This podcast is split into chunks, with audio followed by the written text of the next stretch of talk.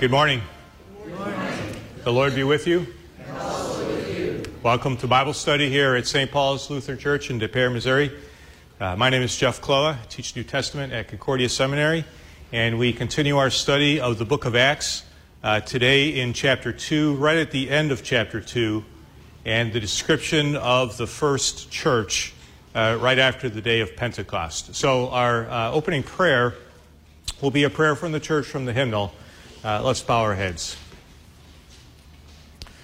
Merciful God, we humbly implore you to cast the bright beams of your light upon your church, that we, being instructed by the doctrine of the blessed apostles, may walk in the light of your truth and finally attain to the light of everlasting life. Through Jesus Christ our Lord. Amen. Well, uh, before we start, just a note, and I'll say more at the end, but uh, uh, some of you may have heard I, I am leaving Concordia Seminary and uh, taking a position uh, with the Museum of the Bible in uh, Oklahoma City.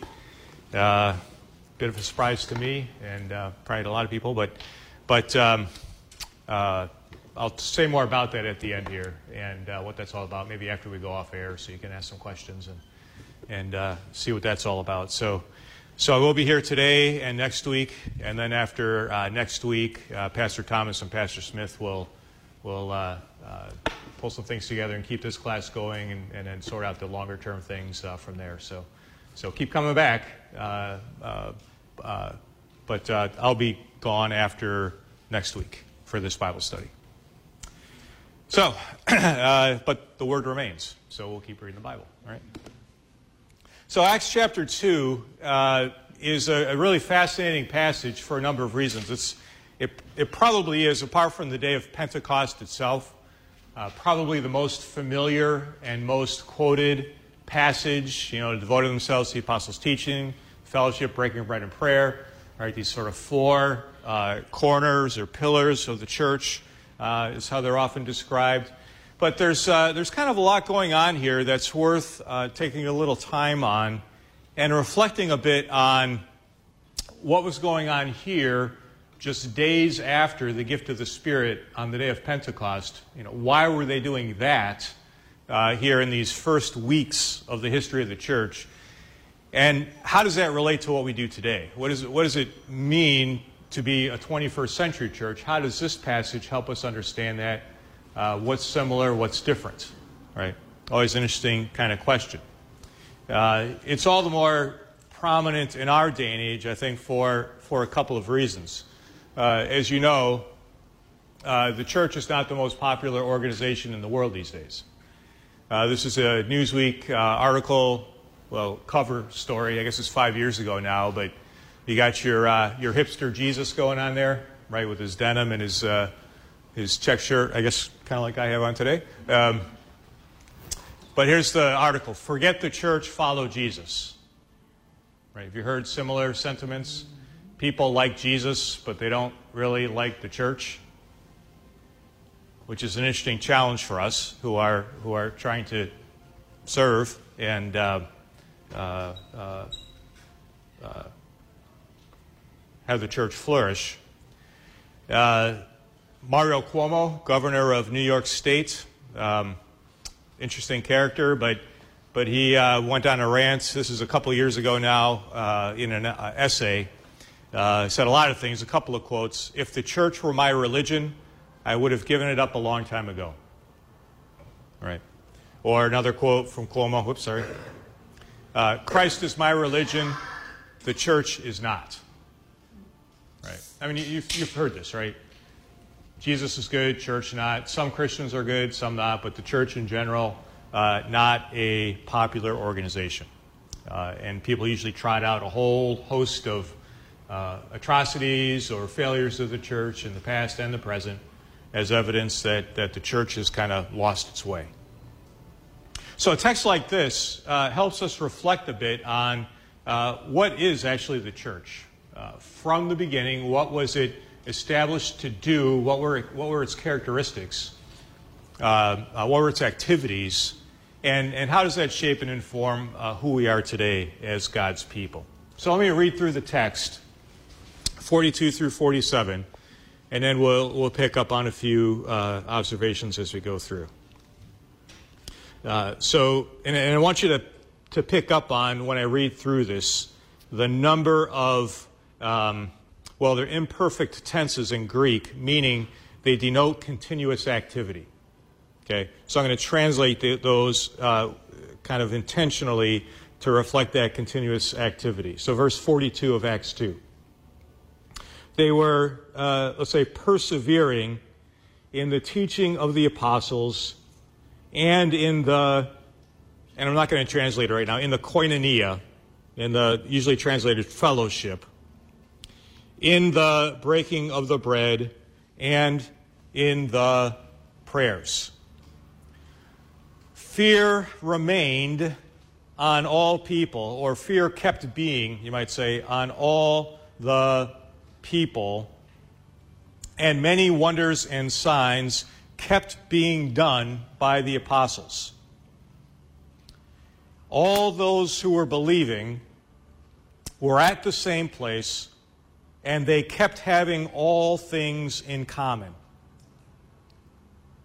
And their possessions and their property they kept selling and kept dividing the things to all just as whatever need they were having.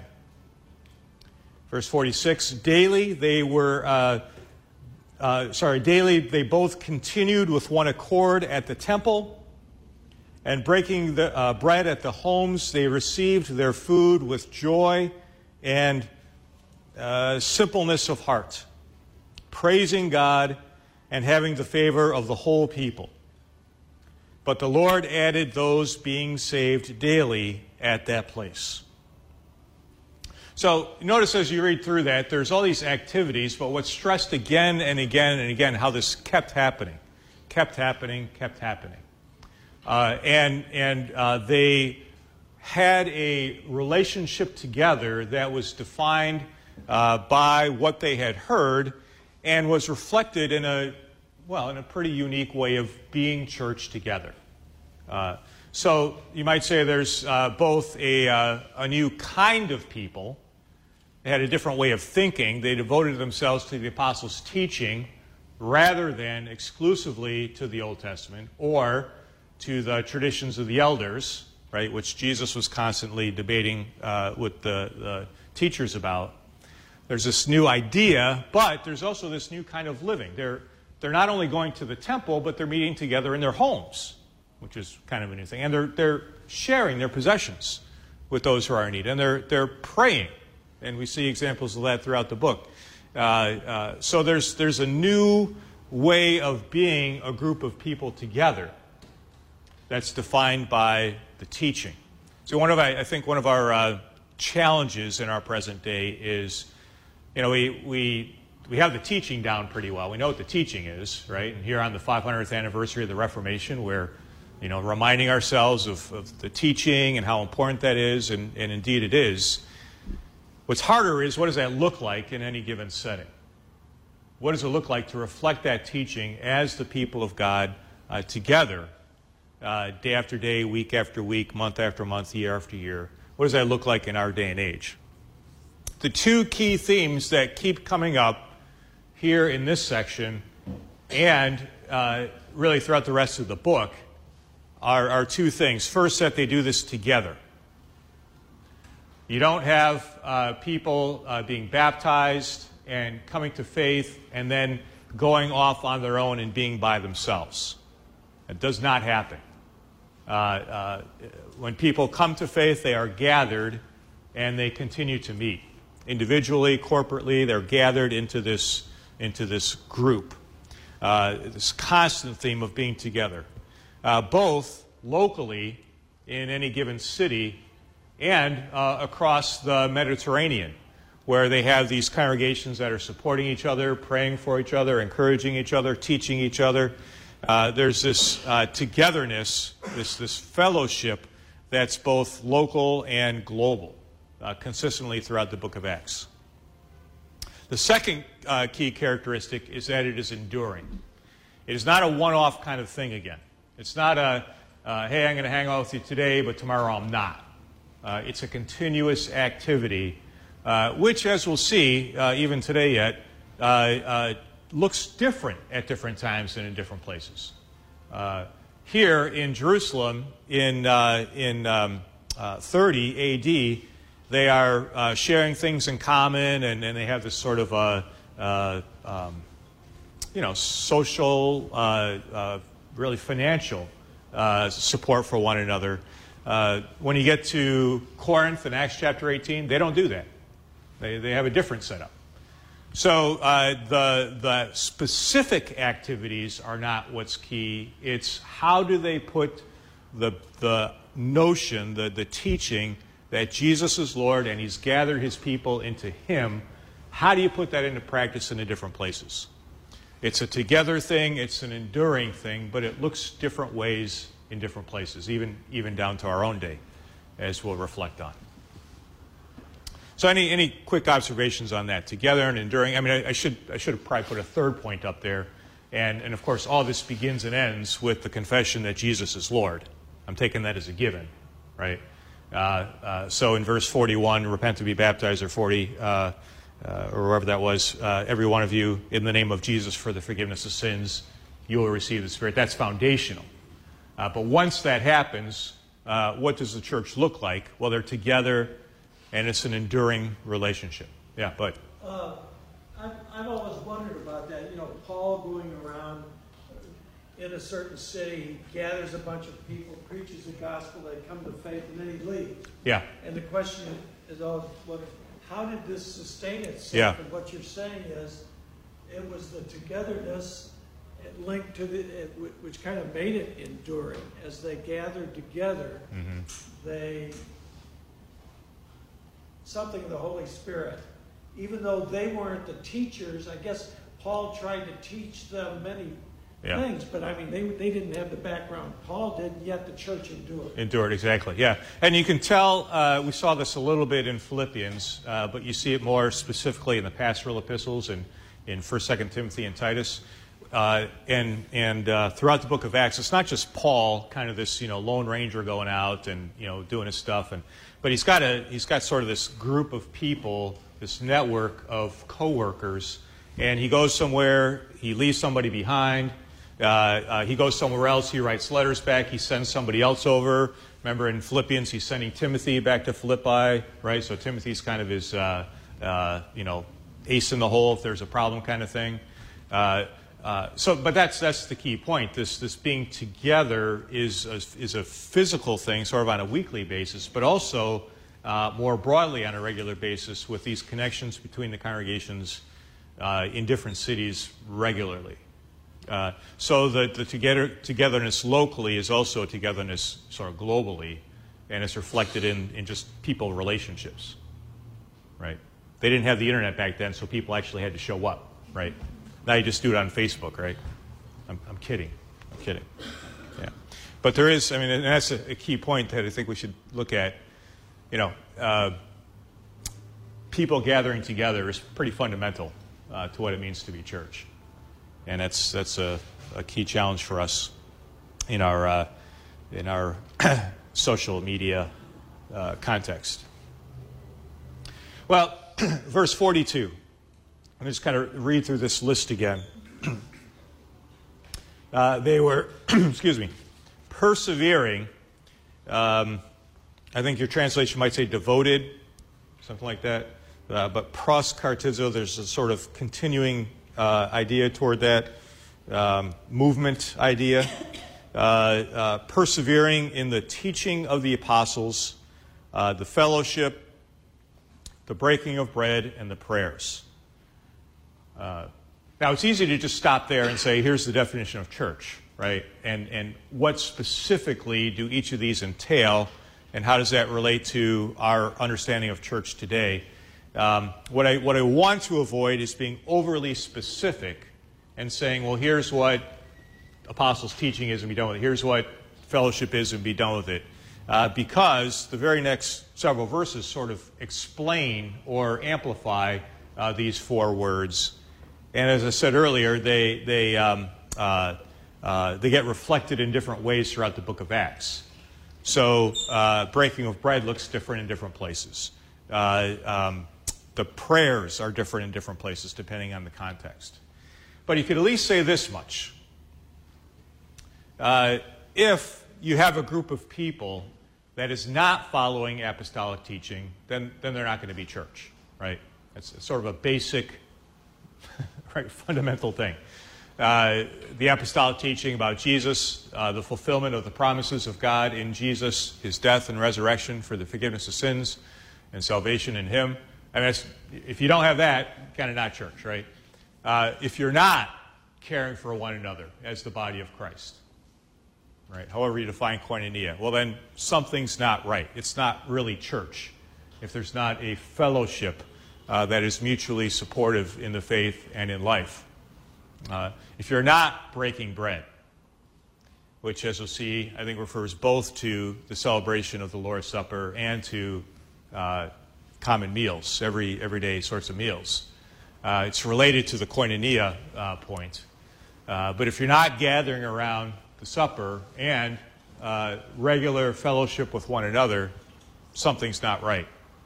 And if you're not praying for others, and that's what prayer means in this case, uh, as we'll see, if you're not praying for others, uh, pretty much not church, right?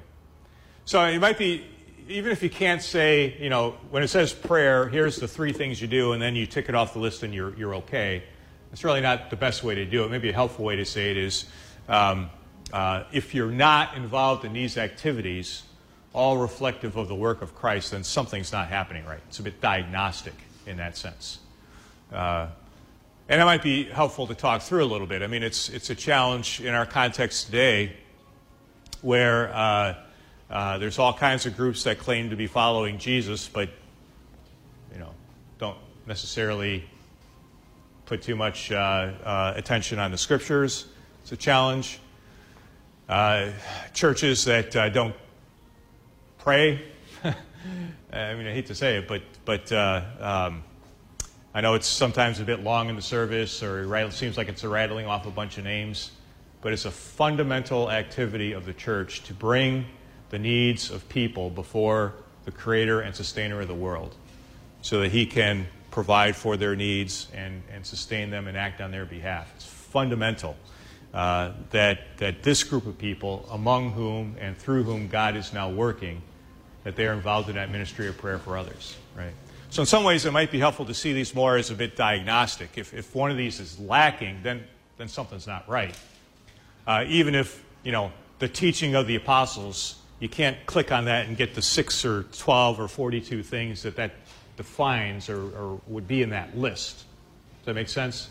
Uh, it, it, gives a, a, broad base, and then these get uh, clarified and amplified as you go throughout the book and really throughout the rest of the New Testament. So again, the, the, the, the challenge is what, is what is specific about what is described in 42 to 47, what is specific to Jerusalem in the first century, and what is uh, universal for the church for the last 2,000 years, right? So, so here's, uh, you know, they, they met together in their homes, broke bread in their homes, and gathered at the temple for prayer, right? Well, here's you know, a model of what homes in Lower Jerusalem would have looked like in the first century. Uh, pick, pick any one of those, and, and you might randomly hit upon something that looked like the house that they were meeting in, or one of the houses that they were meeting in. How much does that look like St. Paul's Lutheran Church on the corner of uh, Manchester and, you know, right? They met together. The, the structure was irrelevant. What was important was that they were meeting together around the teaching of the apostles, the fellowship, the breaking of the bread, and the prayers. That just happened to be what they were doing in the first century. And, and you know, why were they not breaking bread at the temple? I mean, fairly obviously, maybe. Why is that? Well, yeah, I mean, well, they they sometimes seem to be, sometimes not. Paul gets himself in trouble. But not everybody at the temple is part of this community. It's a, it's a different community, right? So there's some aspects where there's continuity. The temple, the, the worship, right? The, the, the Torah, the, the Old Testament is all there. Uh, but this people is unique, and, and they gather separately because they have this new identity in Christ. So the, the dual, you know, meeting at the temple, meeting at their homes, really is a function of their circumstance in Jerusalem in the first century. In fact, even in Acts 20 or 21, when Paul goes back to Jerusalem, he goes back to Jerusalem and offers a sacrifice. He's still doing it. You know, this is in 56, I think it is. 56, yeah. So 25 years later, Paul is still going to the temple to make a sacrifice. Right? Still sees continuity and fulfillment uh, moving from, from the Old Testament people to, to the New Testament people. Um, but at the same time, they met together in their homes because they are this unique people who now have seen the fulfillment of the promises. And as Acts says, those who are believing, uh, uh, who are trusting in these promises having been fulfilled in Christ. Right. So eventually, the church decided to do some other things. This is a, uh, a 10th century Norman church in, I don't know, where is it? Garton on the Wolds. You got to have, England always has cool names for their cities, you know, Garton on the Wolds. Uh, and notice they like the Norman, Normans, uh, uh, guys that came over from France and conquered England. Uh, I guess that's 11th century. They like big towers. So you got a big tower and a tiny little nave to sit in, right? Uh, you know, whatever. And you got a wall. Well, that's probably uh, Victorian. The wall's not original, but and notice you got you got cemetery around the church building, right? Which we don't have here. It's you know down the street, I guess. But but uh, you know that's where the church was, right down there. Yeah. Uh, but uh, yeah, not too many churches, especially in urban areas today, will have cemeteries around them. Right. It's an interesting experience. And uh, for our Norwegian friends, uh, here's uh, here's an 11th century church. Notice it's it's pretty cool. Um, the, the British church is made out of limestone, and the Norwegian church is made out of wood. Why? Yeah. Norway has lots of wood and not a lot of stone. England has a lot of stone and not a lot of wood. So, does it matter, right? It's church adapts, gathering together, apostles' teaching, fellowship, prayer. And of course, then the apex of perfection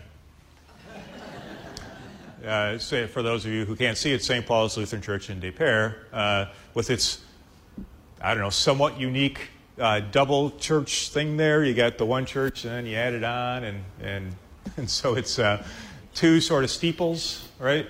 Uh, yeah, but it works, right? And, and why did you do that? Because what you needed to do, and it's the best way to be devoted to the apostles' teaching, to the fellowship, to the breaking of bread, and to prayer, right?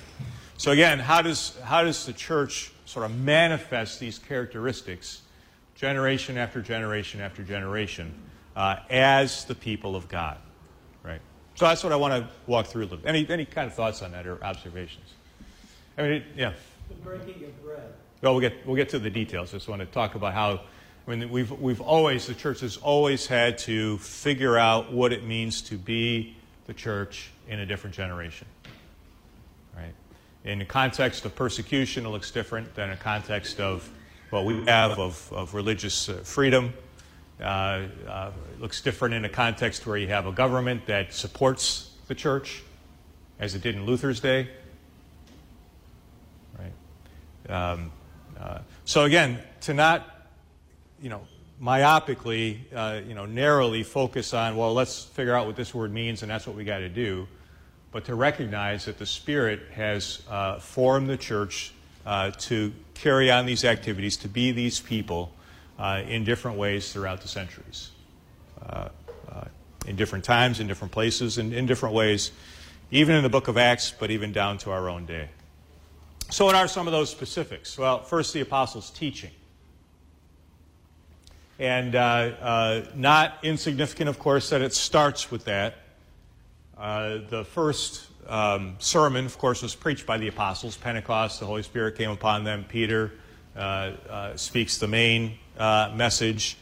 Uh, so, not at all surprising that it's the apostles, the ones who had been, as we saw in Acts chapter 1, sent out by Jesus to be witnesses of him, those who had seen what he had done from the beginning all the way to his ascension, as you remember from Acts chapter 1.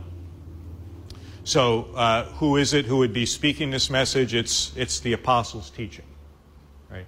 It's not somebody who, you know, heard about Jesus third hand and now they're going to come along and, and follow this guy.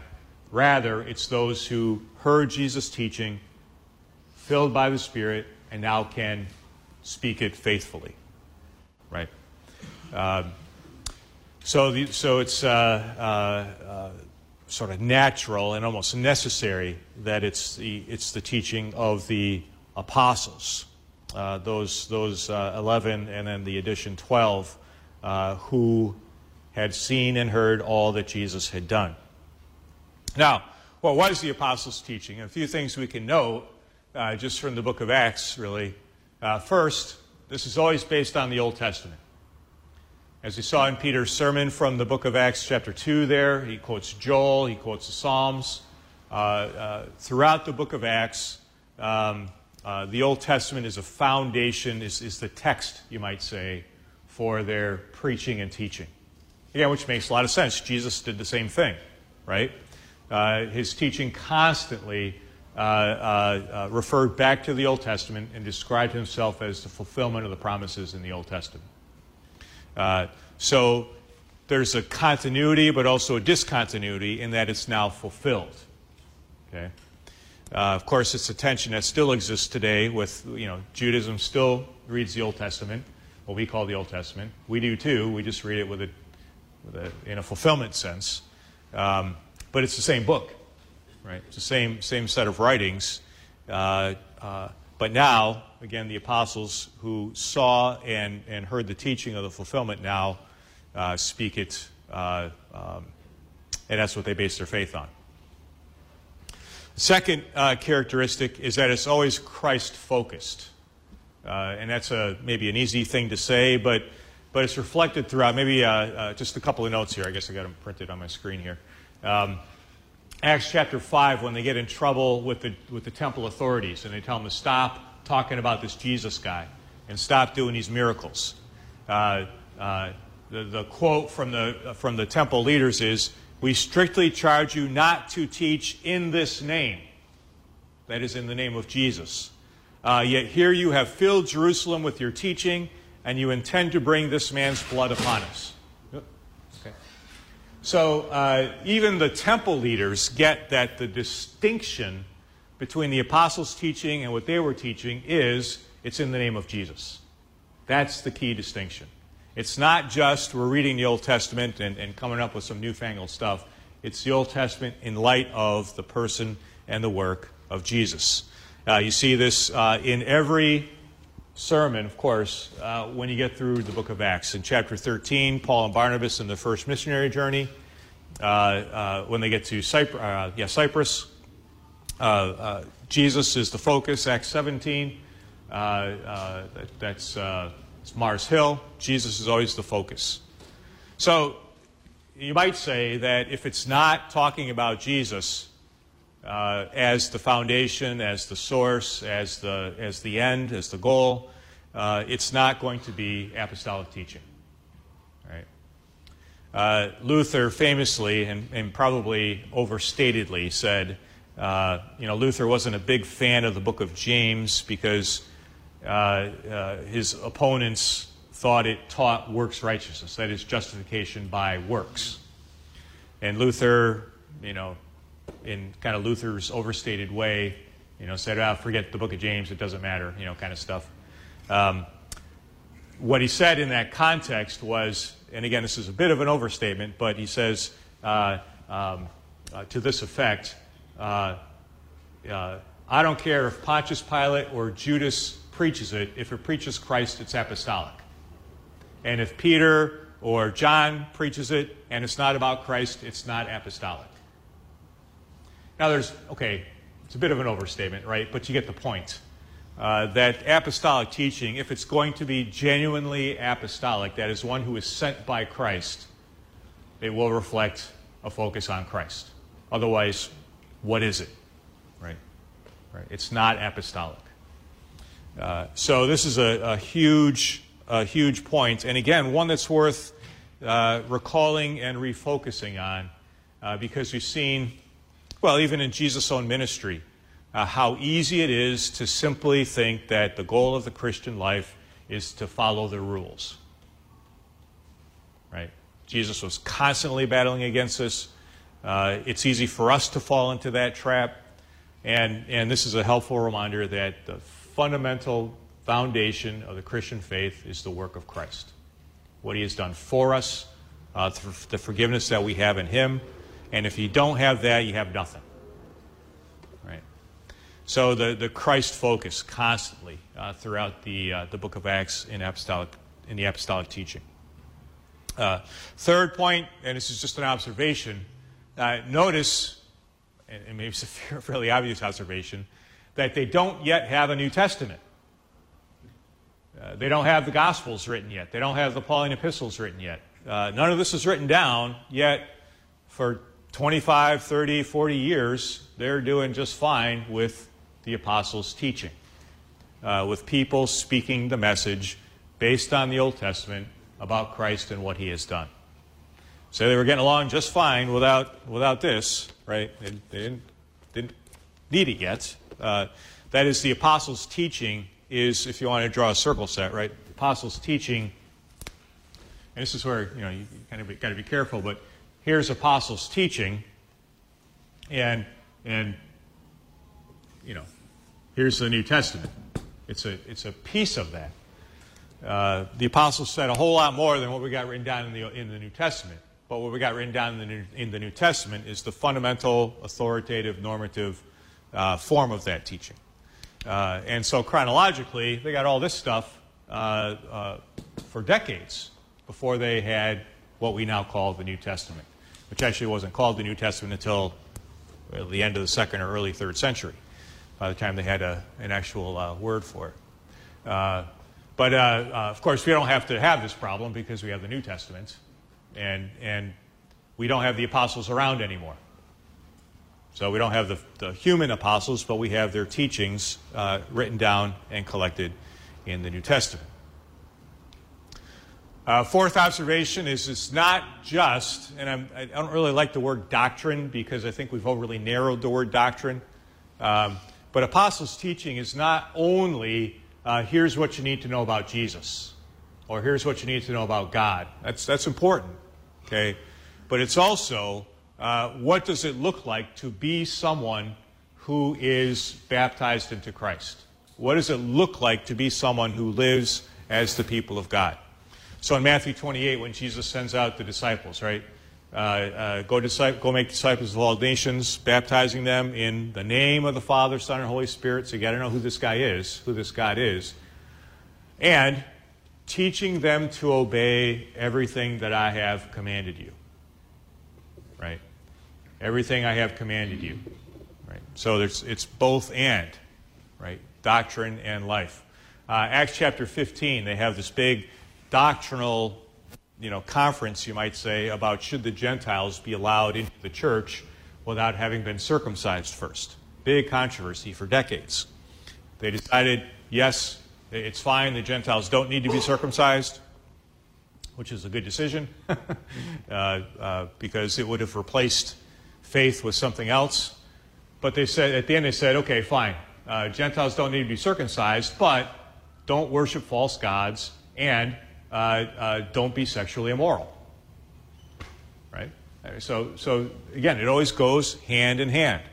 Uh, uh the doctrine and the life. Right? Um, uh, so, apostles' teaching is not simply they listed doctrines, and then as long as you believe those doctrines, everything's okay. But what does it look like to live as people defined by this faith that we have in the promises that we've been given? Any kind of observations on that? We see this in the catechism, of course, right? You see, you know, here's what the commandment means, and here's what we, how we live it out. Uh, here's what baptism is, and here's how we live it out, right? Daily contrition and repentance. The old man died, the new man rise to life. So it's a both and, apostles' teaching. Uh, anything else on that? I guess a, maybe an obvious observation, too uh, didache, teaching of the apostles. Teaching is singular, although that's a nice collective noun. You know, so it's not like there's a, uh, but it's singular. You didn't have Peter's teaching and James's teaching and, and John's teaching. You had the teaching, plural, of the apostles. Uh, might, maybe just a note here, quick. It's the apostles, plural. It's not the teaching of Peter. I think it's intentionally not focused on a single person. It's focused on the apostles as a group. So, um, all right, good. Anything else? Koinonia is, uh, is one that's a little more uh, vague and, and probably harder to, to translate. We, we saw this word several times in the book of Philippians. It shows up a lot in 1 Corinthians as well. Um, fellowship is uh, one of those words that's become almost meaningless in English, right? Because is, is, is the donut hour over there called fellowship hour? Yeah. so, so fellowship is you, you, you have coffee, you have a donut, you stand around for 10 minutes, and you're done, right? Right. See, we've kind of taken the word and made it, you know, useless, right? Is, in fact, is it a fellowship hall downstairs? Yes. Yeah. Yeah.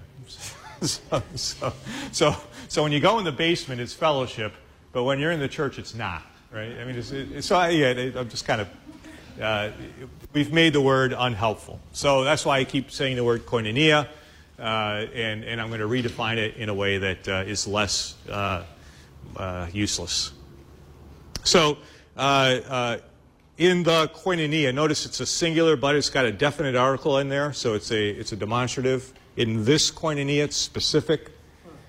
Um, so it's not sort of in hanging out together, it's in the koinonia, right? Uh, and, and to kind of put some skin on it, it's a, it might be defined as a voluntary sharing of goods, uh, which you see throughout the book of Acts uh, uh and in the Pauline epistles, Romans 15, Galatians 2, 1 Corinthians 16. Uh, chapter 4 and 5, the sharing of goods voluntarily. We see here in 44, 45. Uh, it's a life together, maybe is a way to translate that, that transcends just a getting together for an hour and never being in touch again for the rest of the week.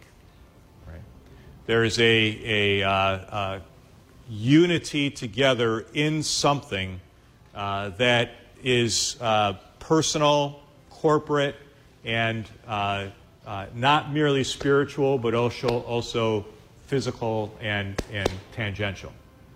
Right?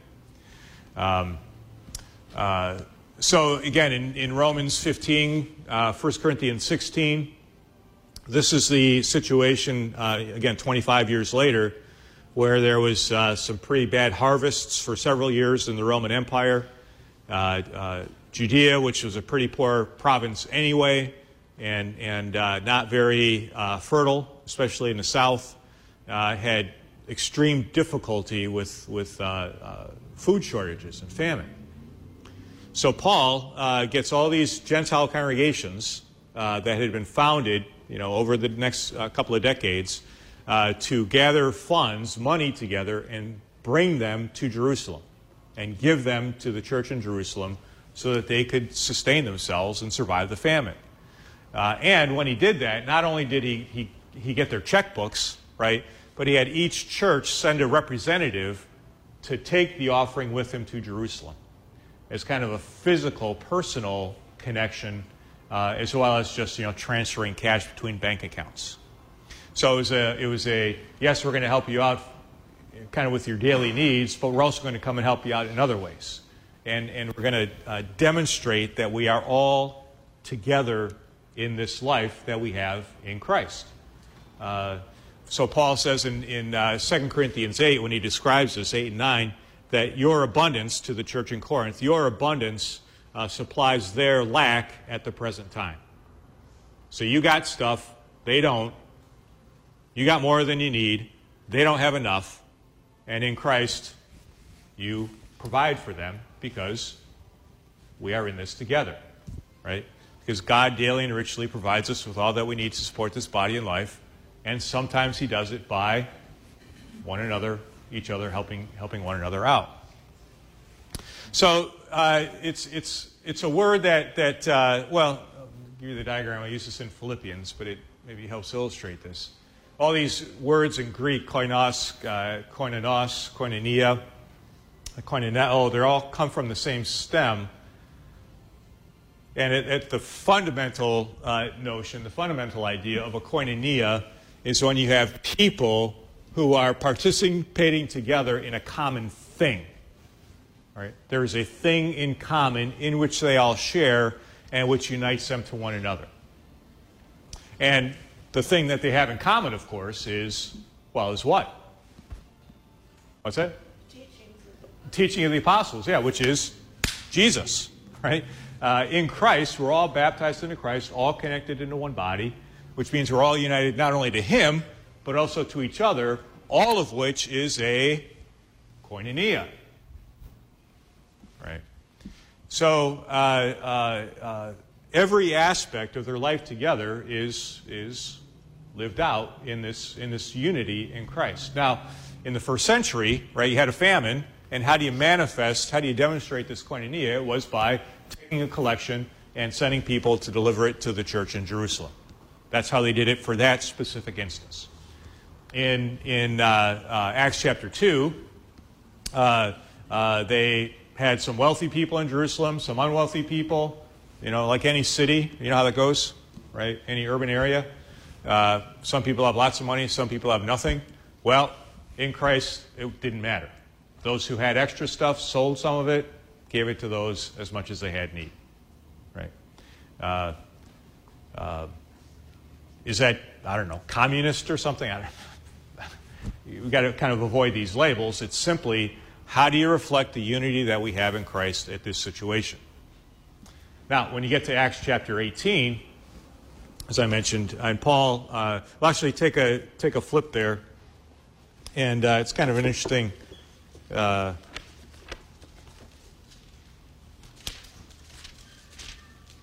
it's, it's almost like they forgot, you know, this whole, this whole thing. And it's a, it's a bit of a, a quick note, but, you know, after these things, having left Athens, uh, verse 1. Uh, uh, Paul went into Corinth, Acts 18, verse 1. Uh, there he met a Jew named Aquila, native of Pontus, who had come from Italy with his wife, uh, uh, well, Priscilla, Priscilla, uh, on account of the ordering of Claudius for all the Jews to leave from Rome, which happened in 48. We know that this happened in 48 AD. Uh, so uh, uh, Paul went to see them, and because he was a tent maker, as they, he stayed and worked with them. So notice what happens here. Uh, uh, you go to Corinth, and they don't have some kind of social network. Paul is working with his own hands uh, and, and doesn't ask for a handout to support himself, even though that's what they did in the book of Acts. Paul has nothing, and, and he continues to work on his own. Now we find out in 1 Corinthians chapter 9 that he did that intentionally. uh, he refused to get paid so that people didn't think that he was doing this for the money. Uh, and he said, I had the right for you to pay me, but, but I didn't do it because I don't want you to think that this is about me enriching myself. So, for the sake of their faith uh, and for the preaching of the gospel, he refused. The point being, though, the, the koinonia looks different at different times and in different places. In this, in this situation, it was uh, uh, Aquila, or Priscilla and Aquila, giving Paul a job. That's what the koinonia looked like, right? Here's a job. You're new to town. You need a hand. Here's a job, right? Um, so, so uh, uh, vast across vast distances, right? They end up in Corinth from Rome. Paul is traveling around from Athens, ends up in Corinth. They end up in this random place, and, and immediately they, they demonstrate this koinonia by settling, sharing a job, and then, and then speaking the gospel in that place for 18 months, right, for a year and a half. Um, uh, keep in mind, you don't have, back in the first century, you don't have, uh, you know, Paul goes on Expedia.com and books a hotel room in, in uh, Corinth and, you know, charges his credit card or whatever. Uh, you show up in a town and you got to stay with somebody, right?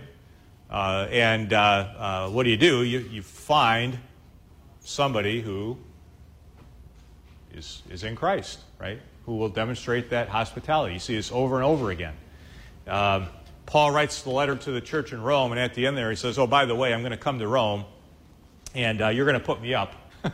and, uh, oh, and by the way, you're going to send me some money so I can go do my missionary work in Spain. So it's, it's kind of a fundraising letter. Uh, but but this, this uh, hospitality shown in a very basic way among the Christians, very intentionally. Uh, let me give you one example that's kind of more recent, and it's and it's easy with seminary students, right? So so a few years back, we had uh, enough guys to do a, uh, a, bike racing team for a few years, and we uh, we you know it's kind of a club level sport, so we raced in the Midwest region against you know Mizzou and Michigan and Michigan State and Illinois and you know, Notre Dame. And uh, one year we had a couple really good guys, so we actually finished 10th in the conference for schools under 10,000, which we were way under 10,000. so, uh, but anyway, you know, we, I had no budget. We had no budget. So I'd, I'd uh, look up, you know, there's a race in Greencastle. What's the college here in Indiana? Um, where a little college in Indiana is. Uh, is it DePauw? Yeah, I think it is, yeah. So I'd look up LCMS Church in DePauw, call up the pastor and say, hey, we got seven guys. Uh, can we sleep on a church basement floor? And sometimes they would we would sleep on a church basement floor. Sometimes he would just have people uh, put them up in their houses, and you know how people like SEM students, you know, at least most of them, right? Um, the only problem was if they stayed at people's houses, you know what they did? They'd have a race at like eight in the morning, and so the the, the their hosts would get up and bake them cinnamon rolls and sausage and you know, they come to the race all stuffed, and then, you know, one guy threw up one. I'm like, oh, you know, think for a second, you know. But they're not getting paid, so I guess you can understand. Cinnamon rolls are better than winning a bike race, I guess you'd say. But, but you know, it's, it's not that hard, right? You just look up on the, on the website, here we got a congregation, can, can you put them up, right? We did that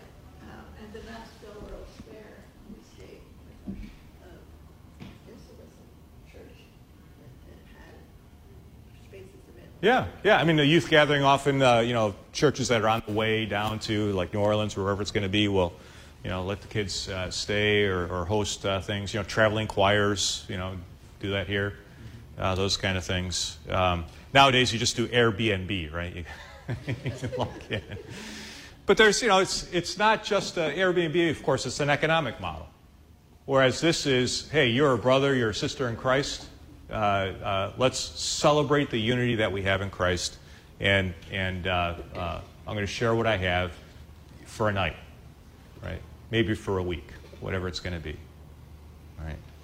Uh, you know, it's, it's just a challenge in our setting because we, we have become such a, a, a, culture, a society that is so individually autonomous, and you just kind of float around as an individual and like I said, you travel, you go to a hotel room, you, you talk to the person at the desk, and that's about it. You go to your hotel room and turn on HGTV or whatever you watch, and, and uh, you know, you're done. Uh, um, uh, how do we uh, demonstrate this kind of unity in our context? It's a little bit more of a challenge for us, I think. Uh, any, any other observations on that? Yeah. Uh, the, yeah, Paul gathered money and then sent it to Jerusalem, would you say that, you know, there was koinonia in the, in the giving group, but didn't they have koinonia with the recipients? Absolutely. I mean, don't you, yeah. This, this becomes yeah. something that is, uh, goes beyond borders. Yes, absolutely. So, uh, well, I think I know what you're saying. So, so both the giver and the recipient are participating in the koinonia.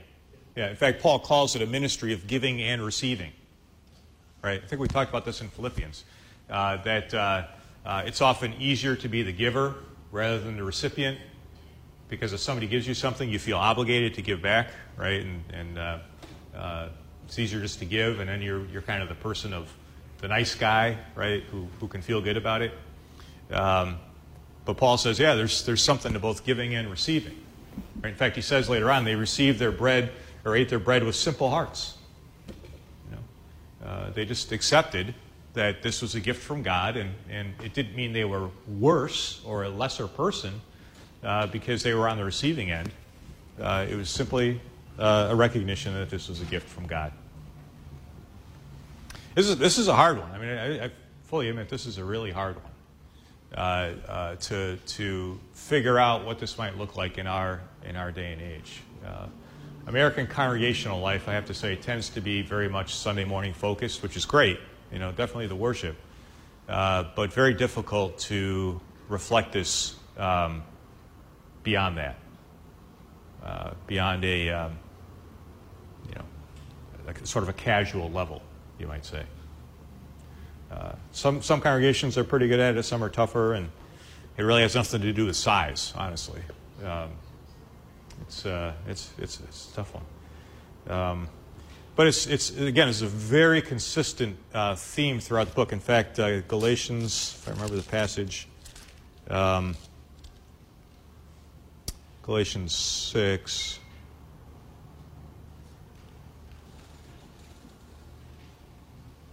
Yeah, verse 10. Galatians 6, verse 10. You know, he's just kind of wrapping up the letter. This big discussion of justification by faith and circumcision uh, destroys that. And, and, uh, uh, and then in chapter 5 and 6, he, he refocuses on, on this life together. What does, what does life together in the Spirit look like? And he, he wraps up the letter, really, essentially, the, the conclusion of the letter, letter.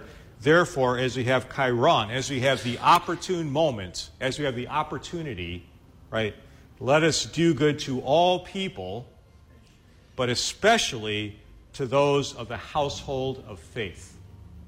Right? So, yeah, you know, uh, uh, uh, you know, Jesus said, love your neighbor, right? Yeah, do, do good to all, but especially to those of the household of faith. Notice how he says that household of faith.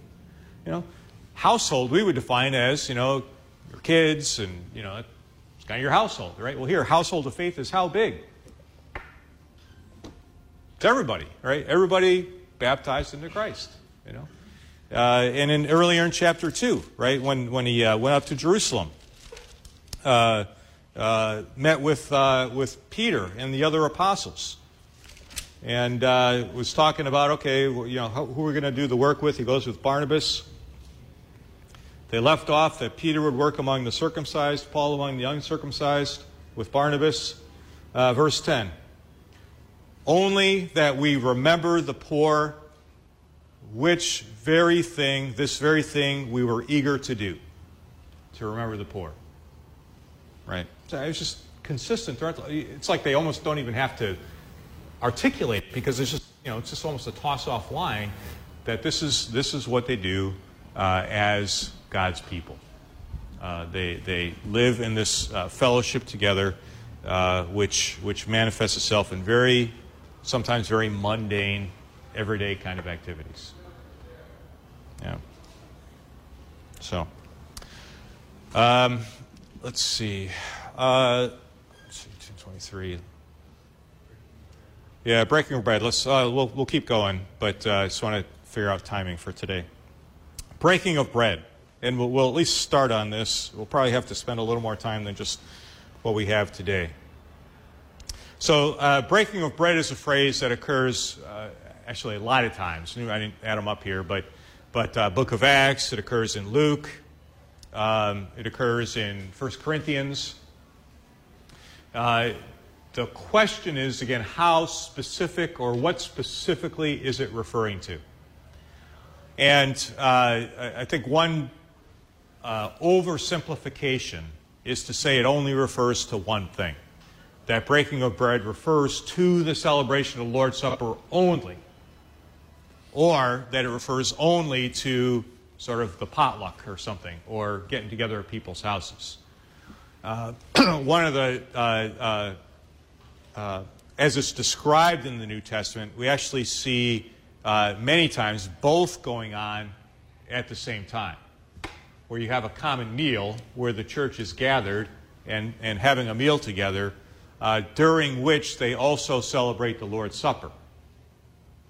So that the breaking of bread is both a celebration of what we call the Lord's Supper and uh, a, a, a uh, example of the koinonia that they have as the body of Christ, where they share food and, and uh, uh, have that fellowship together. Um, uh, and in fact, in 1 Corinthians chapter 11, we'll take a look at that next week, Paul specifically yells at the church of Corinth for not demonstrating unity in the meal and shaming the poor, shaming those who have not in that meal. Uh, so, uh, uh, again, we, we've sort of, uh, because of our context and the way we've structured church life, uh, we've sort of limited breaking of bread to the Lord's Supper. But in the early church, it was, in the New Testament, it was this larger coming together for a meal during which they had the Lord's Supper. Now, I should have just stopped earlier, but we'll, we'll talk more about this next week. So think of a good question, bud, and email me first so I can give you a good answer. so we'll, uh, we'll let uh, KFUO step off, and I'll, if you don't mind a couple of minutes, I'll explain my situation. And if you want to go, you can go, but I'll just, just talk. So, so go in peace, uh, and uh, we'll, we'll talk to you next week.